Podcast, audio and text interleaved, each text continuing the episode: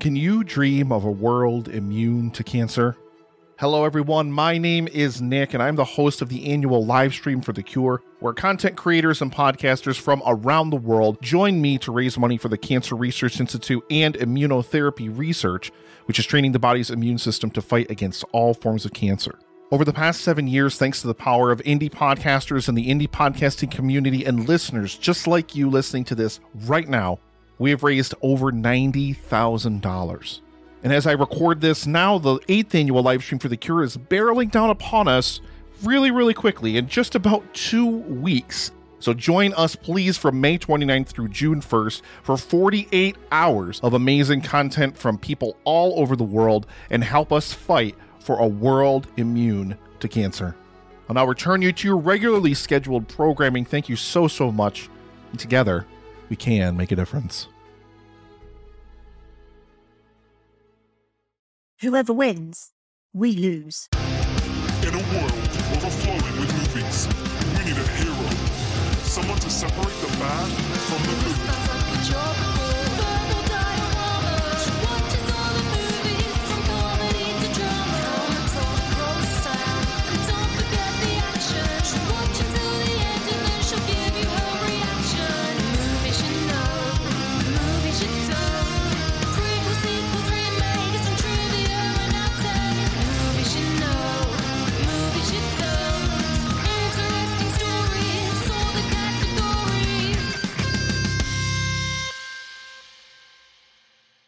Hi everyone, I'm Em and welcome to Verbal Diorama episode 127, Alien vs Predator and Aliens vs Predator Requiem. This is the podcast that's all about the history legacy of movies you know and movies you don't.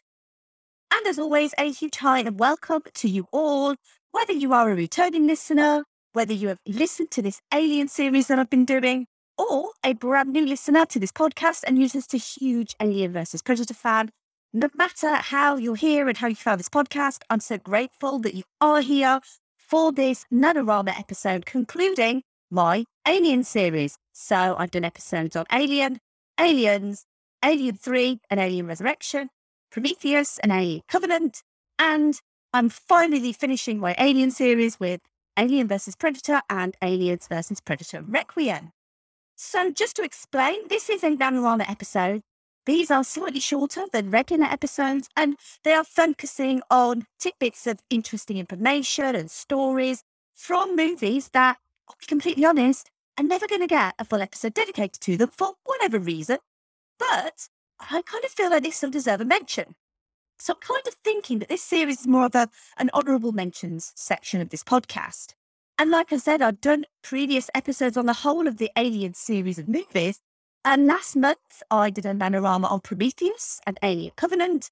And I wanted to now focus on the Alien spin offs. Just to kind of make a point, I'm not actually planning to do the Predator movies at this present moment of time. I may come back to the Predator movies at some point in the future, but obviously, there's also a lot of Predator movies out there. If there's a fair amount of interest in me covering the Predator movies, then let me know and I'll schedule those in at some point. But I really wanted to focus more on the Alien side of it. But you can't really do an Alien series without doing the Alien versus Predator movies.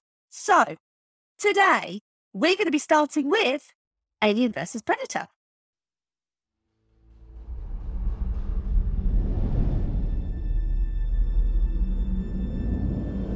Seven days ago, one of my satellites over Antarctica discovered a pyramid. Where exactly on the ice is this? It's not on the ice. It's 2,000 feet under it.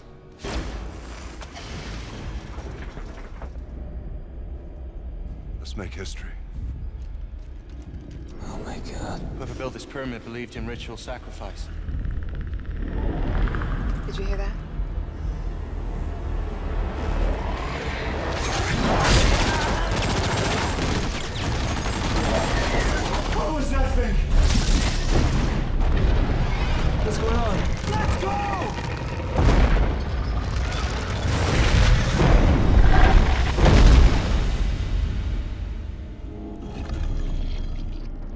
Did you say this room was called? Sacrificial chamber.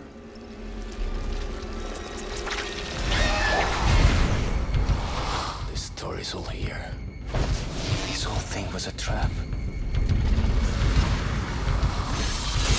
They're not hunting us.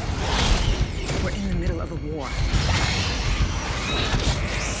They're using us as bait.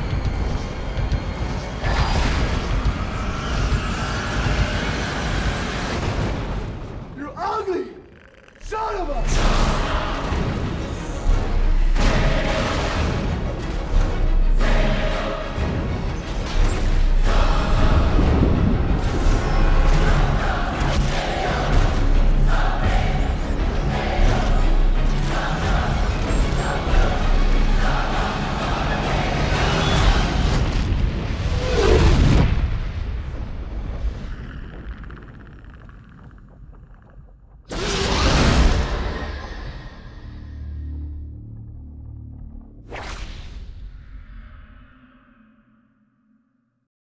private satellite encounters an unidentified source of heat in Antarctica and it is found to be a pyramid buried deep underground, a search team comprising of top of the line archaeologists and engineers is sent to Antarctica to find out more. Once there, the team comes across signs which indicate the place is inhabited by an unknown alien species. It's not long before the aliens begin to hunt the team members. At the same time, a trio of coming of age predators have arrived to collect the skulls of the aliens as trophies, and the humans are caught between a deadly battle between the two warring species. Cast of this movie, we have Sanaa Lathan as Alexa Woods, Raoul Bova as Professor Sebastian De Rosa, Matt Henriksen as Charles Bishop Weyland, Ewan Bremner as Dr. Graham Miller, Colin Salmon as Maxwell Stafford, Tommy Flanagan as Mark Verheiden, Carsten Norgaard as Rusten Quinn, Joseph Rye as Joan Connors, Agathe de la Boulay as Adele Rousseau, Sam Troughton as Thomas Parks, Tom Woodruff Jr. returning as the alien, and Ian Whyte as the Predator. The screenplay for Alien vs. Predator was by Paul W.S. Anderson, the story by Paul W.S. Anderson, Dan O'Bannon, and Ronald Shusett, and it was directed by Paul W.S. Anderson, based on Alien characters by Dan O'Bannon and Ronald Shusett, and Predator characters by Jim Thomas and John Thomas, and the Alien vs. Predator franchise created by Randy Stradley and Chris Warner. And it's safe to say that any crossover event is ambitious. You have the fans of both slash all franchises to please, as well as fans of any original materials such as comic books, which I'll come to, as well as general cinema goers who just want to enjoy a movie without knowing any history. The Alien movie franchise, which started in 1979, and the Predator franchise, which started in 1987, were not originally linked, but that changed a year later. It was in 1988 when Dark Horse Comics acquired the licensing rights to the Alien franchise, two years after Aliens hit the big screen, and took the suspenseful sci fi horror of Alien and switched it up into a sci fi action movie about motherhood. A year later, Dark Horse acquired the Predator licensing, and a brainstorming session in the late 1980s gave them the idea to combine the Aliens and the Predators into a crossover event. Published between 1989 and 2020, the Dark Horse Aliens vs. Predator comic storylines aren't followed at all by the movies, so it kind of feels a bit superfluous to continue to talk about them. But the first attempt at a script written by Hellboy writer Peter Briggs in 1991 did follow the comic book rather faithfully. His script, titled The Hunt, colon, Alien vs. Predator, featured several characters inspired by the comics and makes reference to the events of the Alien series, as well as bestowing the xenomorphs with previously unseen abilities and xenomorphs born of non-human hosts something that Elliot Green would show us on screen a couple of years later, a dog in the theatrical cut and a bull in the assembly cut.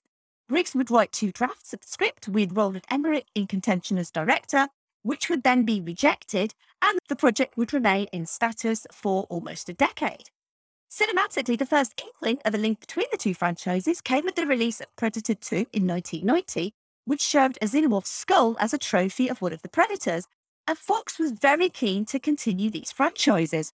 Going back to Dark Horse, they would release several Alien Predator crossover events with DC Comics. They released Batman vs. Predator in 1991, which received critical acclaim, with a sequel in 1995, Batman slash Aliens in 1997, with a sequel in 2002, Superman slash Aliens in 1995, with a sequel in 2002, Superman vs. Predator in 2000, plus Superman and Batman vs. Aliens and Predator in 2007.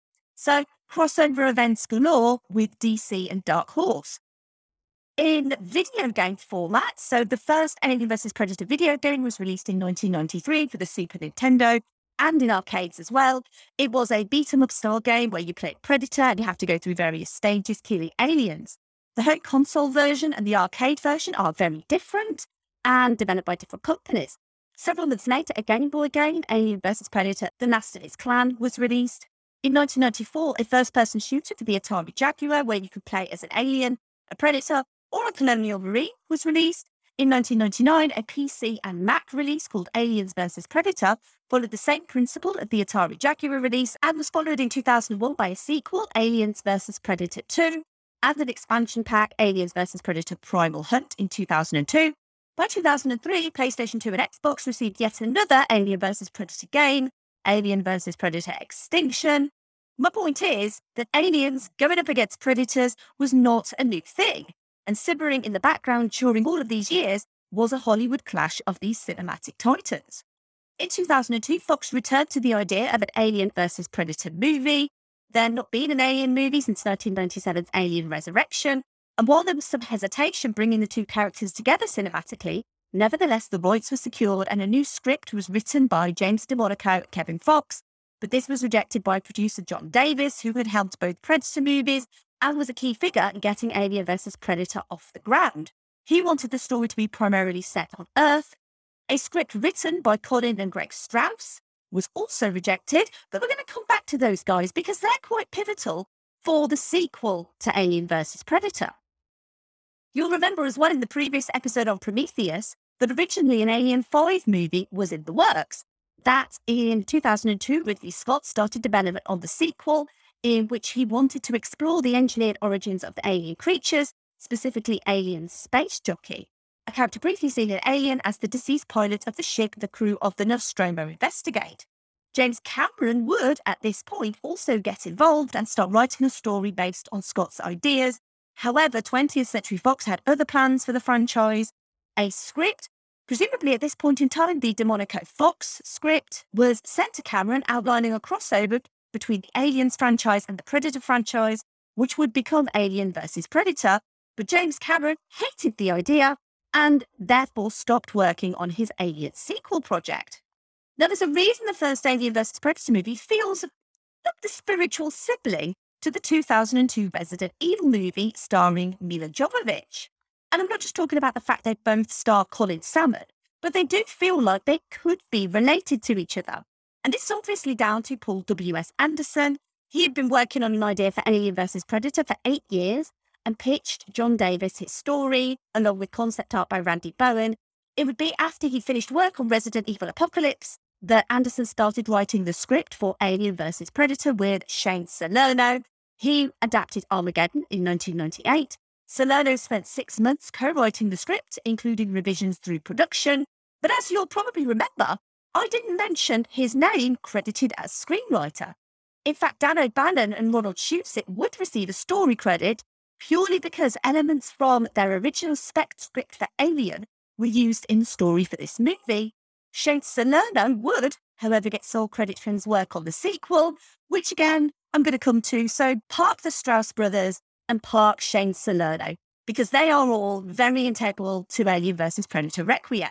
Alien vs. Predator is both a sequel to the Predator movies and a prequel to the Alien movies, and actually took great pains to not contradict the canon of either series. Anderson took inspiration from the work of H.P. Lovecraft's At the Mountains of Madness, as well as Erich von Daniken, who theorized that only civilizations were able to construct massive pyramids with the help of extraterrestrial beings, which also forms part of Aztec mythology.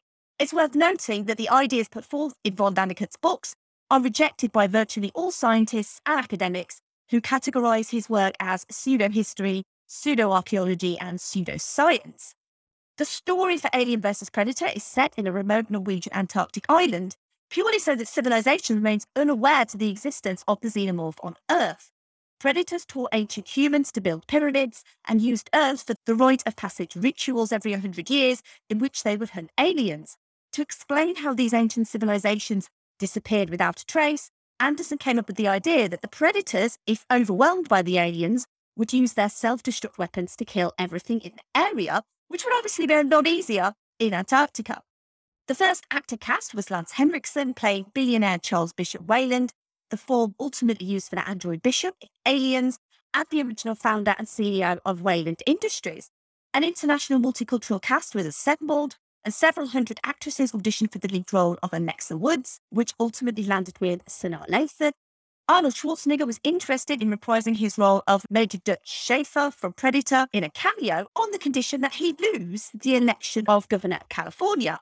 He won the election, became the governator, and so the cameo was never filmed. Filming took place at Barrandov Studios in Prague, a studio I've mentioned before on this podcast, and Knight's Tale was also filmed there.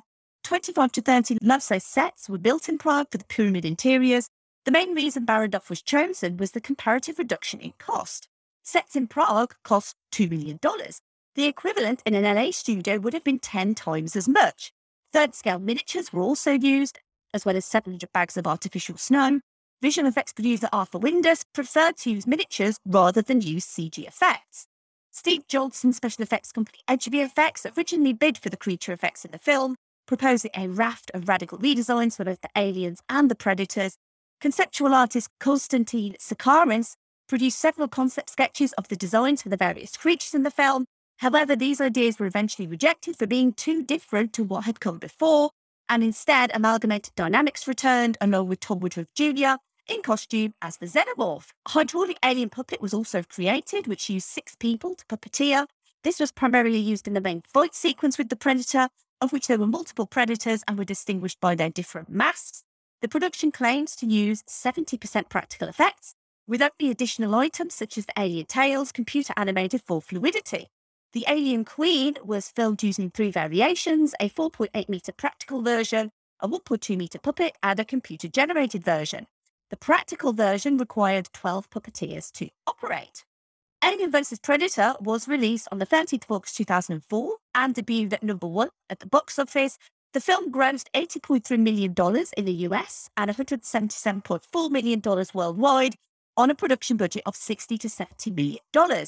Critics were not allowed to preview the movie before release, which is never the best sign. And when they did, the critical reception was low, with criticism across the board on cardboard characters and dull action. Rotten Tomatoes currently has the movie at 21%. Fan reception was also low, criticizing the Predator characters as looking weak and unintelligent, and the alien character life cycles not being canon to other movies. And for a movie called Alien vs. Predator, there wasn't much Alien vs. Predator fighting. Despite this critical slating, a sequel to Alien vs. Predator was announced. And so we fast forward three years to 2007, with a movie set immediately after the events of the first, with the Predalien reveal, for Alien vs. Predator Requiem, which, in what is my version of the Mandela effect, I regularly call Alien versus Predator Requiem, but then I have to remind myself there are multiple aliens. But it's one of those things, whenever I see Aliens versus Predator Requiem, it doesn't look right to me. So if I call it Alien versus Predator Requiem, that is just literally the Mandela effect in my brain, thinking that it's called singular alien versus singular predator requiem. But it's not. It's multiple aliens versus singular predator requiem.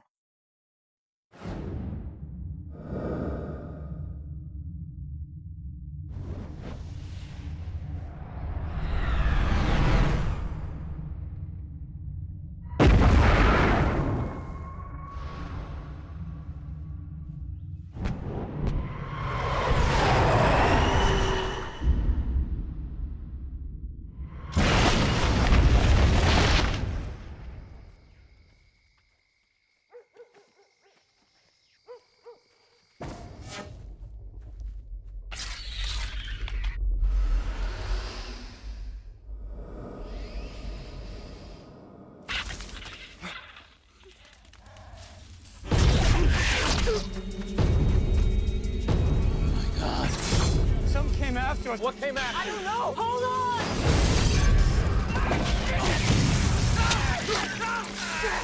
The town is completely overrun.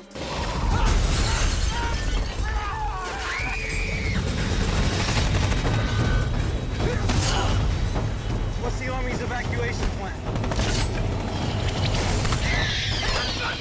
Everyone,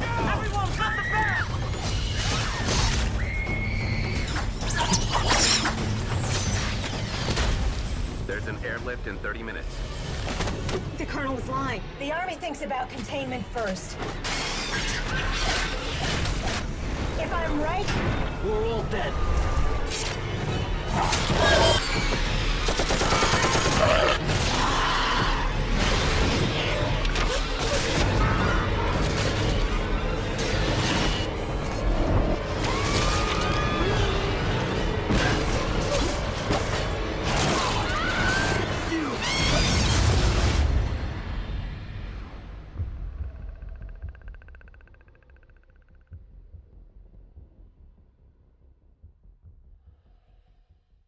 No one can escape from the aggressive predatory xenomorphs, and shortly after the Antarctic bloodshed in Alien vs. Predator, a crippled predator ship crash lands in the dense forest of Gunnison, Colorado.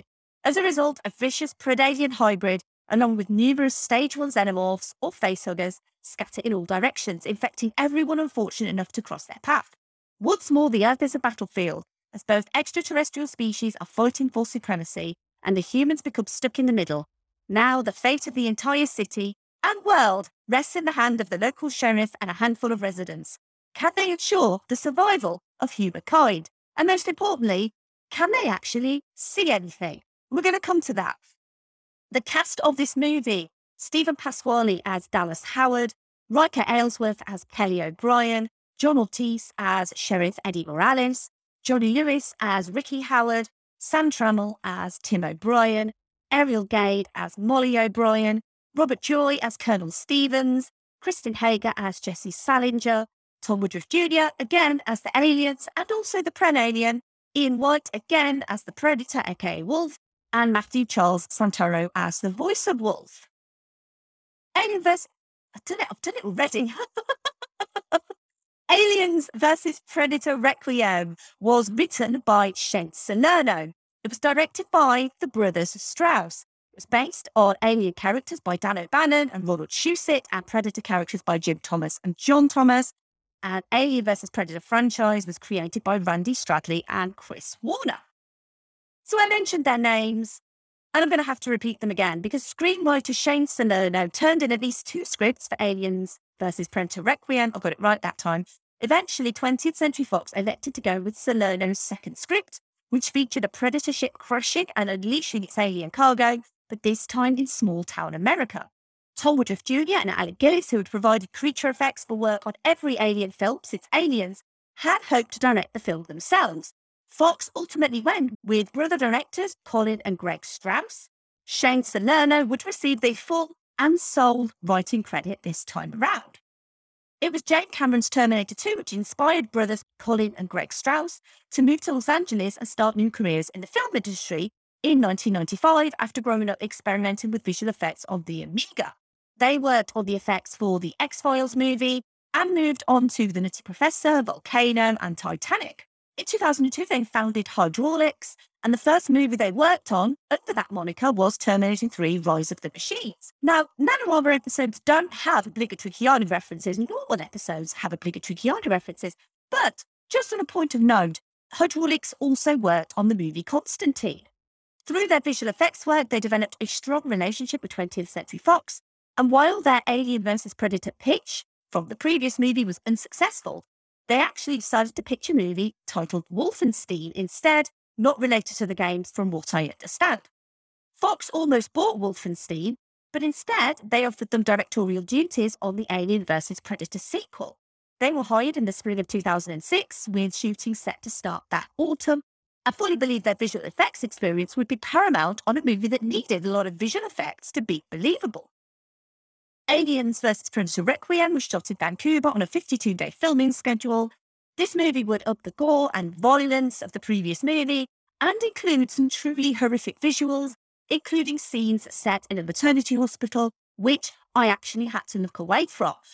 The brothers Strause were also working on visual effects on other movies, such as 300, Fantastic Four Rise of the Silver Surfer, and Shooter during production of Aliens vs. Predator Requiem. Unlike the previous Alien vs. Predator movie, the interiors of the Predator ship were fully CG, because creating practical sets was more costly. They did, however, try to keep most of the rest of the movie practical and also endeavoured to keep the movie looking as similar as possible to its predecessor. The Maya hair simulator was actually used to build a forest of trees around the Predator ship crash site. An estimated 460 out of the 500 visual effects shots in the movie were done in house at Hydraulx, meaning it came in vastly under budget, which actually meant they could expand the movie and include shots of the Predator homeworld that weren't previously included in the movie. Unfortunately, one of the lasting legacies of Aliens vs. Predator Requiem is that it's so dark that you unfortunately can barely make out the creature design or kill count, with director of photographer Daniel Pearl exclaiming during filming, and this is actually on video. There was many videos on YouTube filming of Aliens versus Predator Requiem, and he actually says it's not bright enough. But rather than resetting, which would cause delay while the set and lighting are altered, the directors seem to have been content to simply film and hope that it could be fixed in post production. Apparently, the Blu ray version of the movie is slightly brighter, but the original version remains dark in both tone and also in visuals, which is unfortunate because I think if this movie wasn't as dark as it is, and so dimly lit, it probably would be a little bit enjoyable. Although I will say, I actually do enjoy Aliens vs. Predator Requiem more than I thought that I would, despite the heavy gore and violence. When they were making the movie, the brothers Strause found that fan expectation was not only high, but that overzealous fans would actually break into trailers and steal props. Several of these props were actually found on sale on eBay during filming of the movie. And when the movie actually did come to be released, it premiered at the Los Angeles Comic Book and Sci Fi Convention on 4th of November 2007. It was later released in the US on the 25th of December 2007 with the tagline, This Christmas, there will be no peace on earth. It would return a domestic gross of $41.8 million and an international gross of $88.5 million, bringing it to a total of $130.3 million on a budget of only $40 million. So these movies actually did make money. People think that these movies didn't make money, but they actually did make money. And because the budget was so low on Requiem, it actually made quite a lot more than its budget. But unfortunately, it would be even more critically derided than the first. Aliens vs. Predator Requiem only has 12% on Rotten Tomatoes. I think that's a little bit low, personally. I don't think it's that bad. But, you know, let's be honest, these movies are neither alien nor aliens in quality. So, what's the future for Alien vs. Predator? The brothers Strause were keen to work on Alien vs. Predator 3 during the production of Aliens vs. Predator Requiem. In 2008, an anonymous source at 20th Century Fox got in touch with them confirming the certainty of a third movie. And in 2010, IO9 published an exclusive interview with them in which they revealed that Alien vs. Predator 3 would have led directly into Alien, with the Miss Yutani reveal leading to humans advancing in space travel technology. In mid 2018, the Predator director Shane Black, who we love on this podcast, by the way, tweeted that a third AVP movie could still happen, and comicbookrumors.com suggested at the time that Fox might wait for Ridley Scott to complete his Alien prequel trilogy. There was a script draft of Alien vs. Predator 3 in 2007, it was written by Liam O'Donnell. He was a visual effects consultant on Alien vs. Predator Requiem, and it was written during the production of that movie. Unlike the first two Alien vs. Predator films, the story would have been set in the future and followed a conflict between humans, aliens, and predators in Africa. Since then, of course, Disney has purchased Fox, and development of a third Alien vs. Predator movie has been delayed indefinitely. So I think it's safe to say that this will probably stay a duology unless at some point Disney wishes to reboot it. And Disney are planning to do more Alien movies. I don't know if they're planning to do more Predator movies. And I think doing more Alien versus Predator movies is probably a little bit far fetched. However, never say never, I guess, when it comes to movies like this because there's clearly a fan base out there for these movies. People actually do enjoy these movies. I enjoyed these movies quite a lot more than I thought. They've got massive comic book history, they've got gaming history. So, yeah, never say never, I guess. But thank you for listening. As always, I would love to hear your thoughts on Alien versus Predator and or Aliens versus Predator Requiem. And I would also like to hear your thoughts on this new format. Do you like it? Do you not like it? I mean, if you don't like it, I'm still going to do them. And the next one I'm going to do is actually just before Christmas. And it's going to be a little bit different because instead of one episode covering two movies, I'm going to do two slightly smaller episodes covering two movies. Originally, it was going to be one episode covering two, and then my schedule changed in December. I had a break week instead. So I thought I'll do two separate episodes. So it's a special double episode, Nanorama. And my question to you is Have you been naughty or nice this year? Because if you've been naughty, then you go on Santa's naughty list and you get an episode on Krampus. If you've been nice, you're on the nice list and you'll get an episode on Klaus. If you've been a little bit of both, which I suspect the majority, if not everyone, will be, then you'll get in your podcast app an episode on Krampus and an episode on Klaus. And they are both wildly different. However, there are genuine links between the horror story Krampus and the wonderful animated tale Klaus. Some wonderful little links between the mythology there that I really want to go into. And I hope that you'll join me throughout December for the regular episodes in December because it's Christmas in December. So I'm going to be tackling the Thor movies. But otherwise, if you don't fancy the Thor movies, then come back for Krampus and Klaus. If you have enjoyed this episode, please take a moment to help this podcast grow by leaving a rating or review. You can also retweet or like posts on social media, or you can simply just tell your Alien versus Predator loving friends and family about this podcast.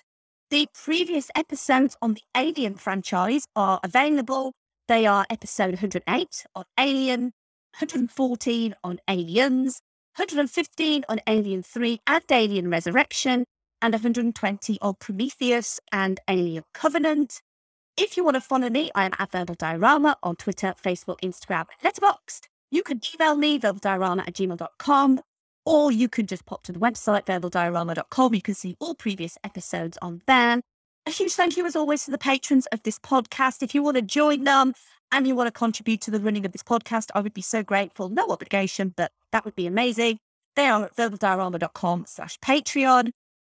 And finally, get to the chopper! Bye.